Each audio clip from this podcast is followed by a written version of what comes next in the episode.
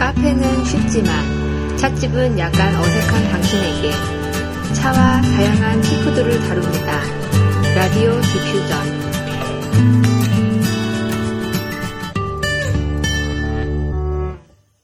안녕하세요. 우쭈쭈입니다. 이제 벌써 11번째 인사를 드리게 되네요. 음, 참, 할 때마다 인사하는 건 어색한 것 같아요. 그래도 인사를 해야지 뭘 시작하게 된다는 스스로 시작을 좀 알리는 그런 뜻이 되는 것 같아서 인사하는 거를 매번 빼먹을 수는 없을 것 같아요. 음, 11번째 하다 보니까는 그런 생각이 드네요. 음. 어제는 제가 친구하고 같이 시를 번역을 해봤어요. 번역을 하려면은 한국어를 잘해야 된다는데 정말 새삼 그런 생각이 많이 들더라고요. 같이 번역을 했던 시는 일본 시인의 시였어요. 와카 작가라는 요사노 아키코의 음, 그 3월의 빛, 낮빛 뭐 이런 거였는데 읽는 방법부터가 되게 복잡해지더라고요. 음, 한자는 딱 두 글자예요. 봄춘에다가 그 낫을 뜻하는 한자였는데 그 한자도 제가 뭐 잘하는 게 아니라서 좀 헷갈리고 하여튼 읽는 방법이 되게 다양하다고 그래요. 음, 딱 보면은 하루 히루 이렇게 되는데 그게 읽는 방식이 뭐 하루노 히루, 하루노 추 뭐 이런 식으로 여러 방식으로 읽을 수 있다고 그러고요. 아마 전공자분들은 잘 아실 거예요. 저는 잘 모르지만 그가 두 글자밖에 없는데 중간에 노가 왜 들어가냐 했더니 그 일본의 제일 유명한 전철 노선 있잖아요. 2호선 야마노떼센. 근데 거기도 야마노떼라 그러는데 한자는 그 뇌산하고 그 손수 두 개밖에 없는데 중간에 노가 들어간다는 거예요. 이런 식으로 옛날에 쓰던 뭐 말들에는 중간에 뭐 없던 글자를 넣어가지고 읽기도 하고 이런 경우가 많다고 그렇더라고요.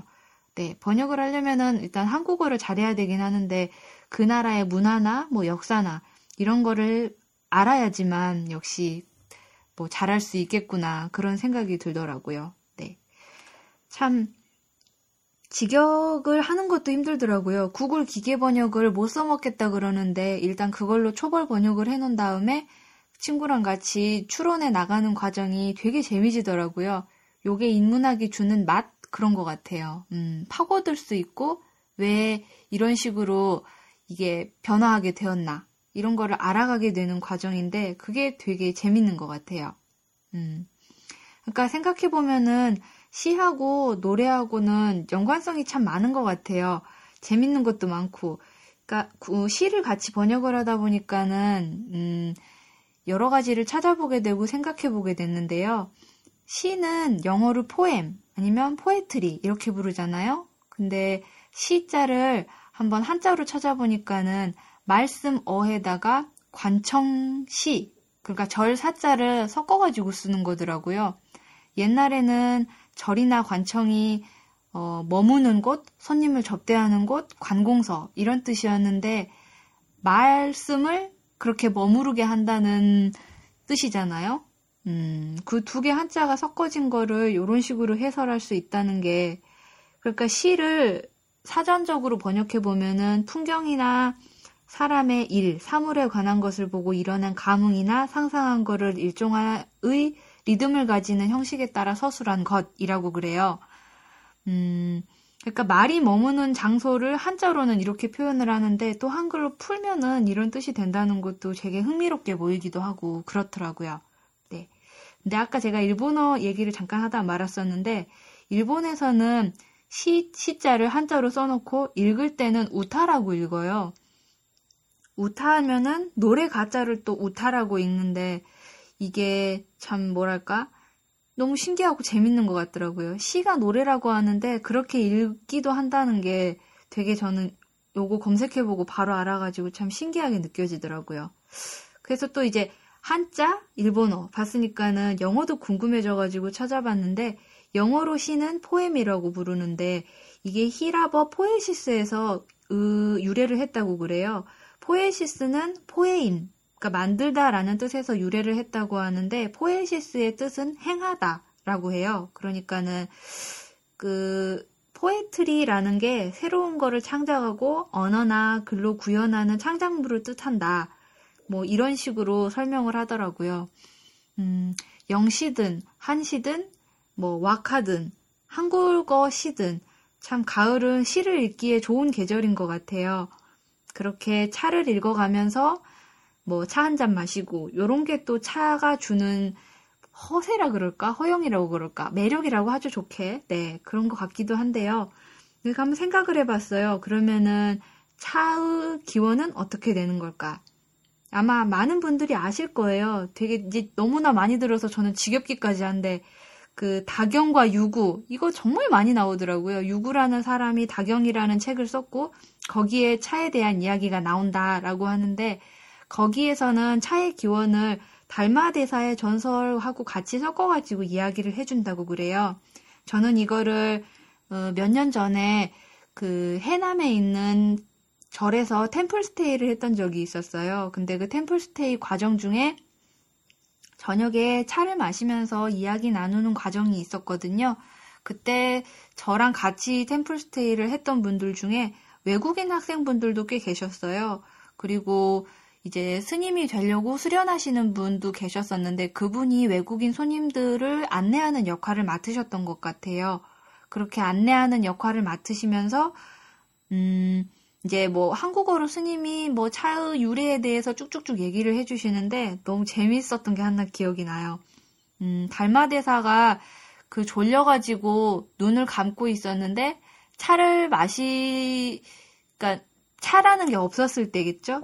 너무 졸려가지고 눈을 감기려고 할 때 그 눈꺼풀을 등 뒤로 휙 던졌는데 그게 차나무가 됐다라는 전설이었는데 그 수련을 하시던 스님 되시려는 분이 외국인 학생들한테 설명할 때 영어로 설명해 주시던 모습이 너무 재밌어가지고 그 전설이 아직까지 기억이 나요. 템플스테이 참 좋습니다. 종교에 관계없이 가을에 산사 들어가가지고 하루 자고 나오는 건데요. 단독으로 가시면은 프로그램이 조금 심심하고 재미가 없으니까는 단체 프로그램으로 들어가서 체험해보시고 오시는 게 참 좋으실 거예요. 별거 없긴 해요. 산에 올라가고 음, 바루공양이라고 절밥 먹는 거 체험해보고 그 절 한 바퀴 밤에 돌면서 별 바라보는 거 했었고 저녁에 그 다도 체험 이거 했던 거 제가 기억이 나요. 지금은 뭐 좀 다르겠죠. 제가 옛날에 다녀온 거라서. 네. 그러니까 동양에서는 차의 기원을 이런 식으로 설명을 하고 있고요.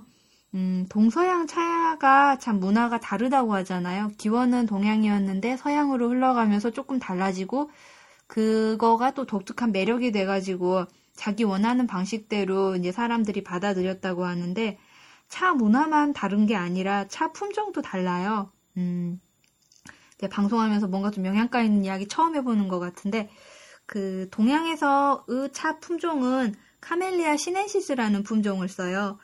그러니까 서양에서도 많이 어, 쓰는 품종이 Camellia sinensis가 아닐까 하는데 그건 아니에요. 그러니까 동양의 차는 일단 Camellia sinensis라는 품종이고 수령이 굉장히 길어요. 그 말 그대로 오래 산다는 거죠. 참 제가 뭐 아무것도 몰랐는데 나무에도 수명이 있다고 해요. 우리가 많이 좋아하는 벚꽃나무 있죠? 걔도 수명이 나무가 뭐 영원한 건 아니고 60년에서 80년 정도 된다고 하더라고요. 벚나무는 그 정도 되는데 차나무는 수명이 굉장히 길어요. 100년 정도가 기본이라고 하고 더 오래 크는 것들도 많고요. 그러니까는 중국의 운남 고차수 뭐 이런 얘기 되게 많이 하잖아요. 오래된 나 차나무에서 나는 잎사귀를 따가지고 찻잎을 재다해서 뭐 팔고 이러는데 그 요즘은 그거를 관광 산업까지 해가지고 중국에 놀러 오는 분들이 이제 오래된 차나무가 있는 밭에 가서 세월의 정취를 느껴보고 그렇게 오래된 찻잎에서 아직까지 생산되는 찻잎을 가지고 만든 차를 가져온다거나 이런 식의 관광상품도 참 많다고 그래요.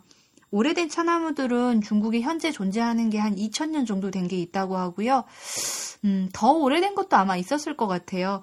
근데 여러분들이 다 아시다시피 중국에는 문화 형 대혁명이라는 큰 사건이 한 번 있었죠. 오래된 것들을 다 파괴하고 없애버리는 그런 시기에 차나무도 그 시기를 그냥 버텨내지는 못했다고 해요. 그러니까 정말 오래된 차나무들은 때 거의 다 베어져 나갔고 지금 광고하는 차나무들은 시골에 있는 것들이겠죠, 아마. 문혁이 아무리 전국을 휩쓸었다고 해도 중국은 넓은 대륙이고 그 문혁이 미치지 않았던 시골도 물론 있었을 테니까. 하여튼 남은 차나무들은 약 2000년 정도 되는 차나무가 있다고 합니다. 여전히 거기서 잎사귀를 따가지고 제다해서 차를 만들어서 팔 수 있다고 하고요. 네. 동양의 차나무는 Camellia sinensis 종이고요. 서양, 그러니까는 영국인들이 중국의 차 맛을 보고 너무 매력적이어가지고 계속 마시고 싶은데 중국은 너무 멀잖아요. 그래서 상대적으로 조금 가까운 인도, 거기서도 차를 재배해가지고 먹어보려고 했는데 그 중국에서 나는 차나무는 인도하고는 별로 잘 안 맞았던 모양이에요. 그래서 예전에 제가 방송에서 잠깐 말했던 적이 있었는데 인도의 차나무 품종은 야생종 차나무예요. 야생종 차나무고 그 품종 이름은 Camellia assamica라고 그런데요. 그러니까 이거는 중국의 sinensis 종하고는 형태가 아예 다른데 잎사귀도 되게 커요. 그, 좀 아실지도 모르겠는데 담배 잎사귀 굉장히 커다랗잖아요. 약간 뭐 그런 느낌으로 되게 커다랗고 이거는 중국 차나무하고는 조금 다르게 묘한 향이 나요. 말려가지고 냄새를 맡으면은 담뱃잎에서 나는 냄새 맡아보셨던 분들은 그리워 약간 좀 비슷하다고 느끼실 것 같은 담배 향이 좀 난다고 해요. 네. 이거를 영국 사람들의 선호도가 굉장히 높았다고 하는데요. 이렇게 향을 내는 기술도 뭐 멜로잉이라 그래가지고 복잡한 향을 내는 뭐 요런 기술을 멜로잉 기술이라고 한다나 봐요. 이게 최고로 극대화된 게 그 차의 샴페인이라고 불리는 홍차의 샴페인이라고 불리는 다즐링이고요. 다즐링들에서는 묘한 담배 냄새가 나는데 그거를 갖다가 샴페인처럼 복잡한 향이 난다. 이런 식으로 표현을 하는 것 같더라고요. 그러니까 영국에서 차를 품하는 방식의 하나라고 하는데 저는 뭐 거기까지는 모르겠고 일단 담배향 같은 게 많이 나는 것 같아요. 제가 느끼기에. 음, 그리고 또 차나무 종류 중에 하나 더 있는데 그 카멜리아 cambodiensis라는 품종이 있대요. 얘는 음, 실론섬에서 크는 품종이라고 대략 생각하시면 되는데 얘는 교배에 되게 유리해가지고 sinensis하고 cambodiensis하고 섞어가지고 새로운 품종을 만들기도 하고 cambodiensis하고 assamica하고 섞어가지고 또 새로운 품종을 만들기도 하고 이런 식으로 교배에 유리한 품종이라고 해요. 네.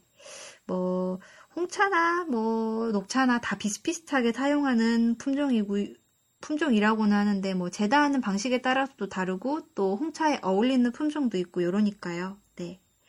네. 음, 정말 품종별로 차는 맛이 달라지는 것 같긴 해요. 그 차나무가 크는 환경도 역할이 좀 있긴 하지만 품종이 먼저겠죠. 품종에 따라서 우선 맛이 갈리고 그 토질이라든지 지형, 기후라든가 이런 거에 따라서 맛이 달라진다고 저는 생각을 하거든요. 와인도 그러잖아요. 레드 와인이나 화이트 와인 이렇게 두 종류로 분리를 하고 그 품종마다 적당한 아, 그 와인마다 적당한 품종이 있고 그 품종에 따라서 맛이 많이 달라지고 아마 많이 들어보셨을 거예요. 카베르네 소비뇽이 이제 레드와인 만드는 정말 흔한 품종이라는 거는 대중적으로 많이 알려지게 된 거고 차도 이제 그렇게 품종별로 많이 갈라지긴 하는데 여기는 조금 어려운 것 같아요. 제가 생각해도 뭐 우리가 먹는 과일도 그냥 복숭아, 뭐 참외, 뭐 감, 배, 뭐 이렇게만 알고 있는데 그것도 품종명으로 들어가면은 선호도에 따라서 많이 품종이 갈린다고 하잖아요. 그런 것처럼 차들도 품종에 따라서 맛이 많이 달라지고 우리가 상품으로 만나게 되는 차들이 어떤 품종으로 만들어졌는지를 알아보면은 차를 조금 더 재밌게 마실 수 있는 것 같아요. 음.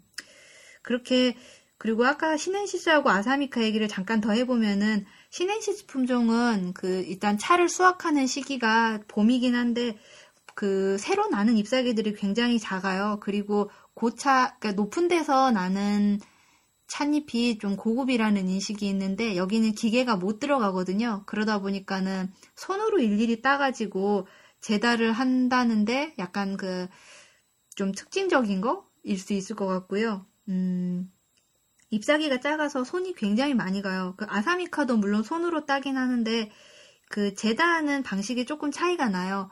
그 시넨시스는 잎사귀가 쬐끔하니까는 그냥 그걸 자져다가 바로 재달을 하는 반면 아사미카는 잎사귀가 되게 크니까는 이거를 담배 잎사귀 옆으로 쭉 낀 거를 갖다가 잘게 채를 쳐요. 그런 다음에 재달을 하게 되거든요. 근데 찻잎의 특성이 이게 부스러기가 나게 되면은 그 부스러진 부분에서 쓴맛이 많이 우러나게 돼요. 그러니까 영국산 홍차라고 여러분들이 많이 마시게 되는 거는 차 우리는 시간이 조금만 길어지면은 쓴맛이 쉽게 우러나가지고 높은 선호도를 못 가지는 경우가 흔히 생기는 것 같아요. 근데 이제 신앤시스 품종으로 만든 차들은 오래 우려도 웬만해서는 쓴맛이 안 우러나요. 음, 그런 차이가 있다는 거 알아두시면 재밌을 것 같아요. 음, 어디다 얘기하셔도 재밌을 것 같고요.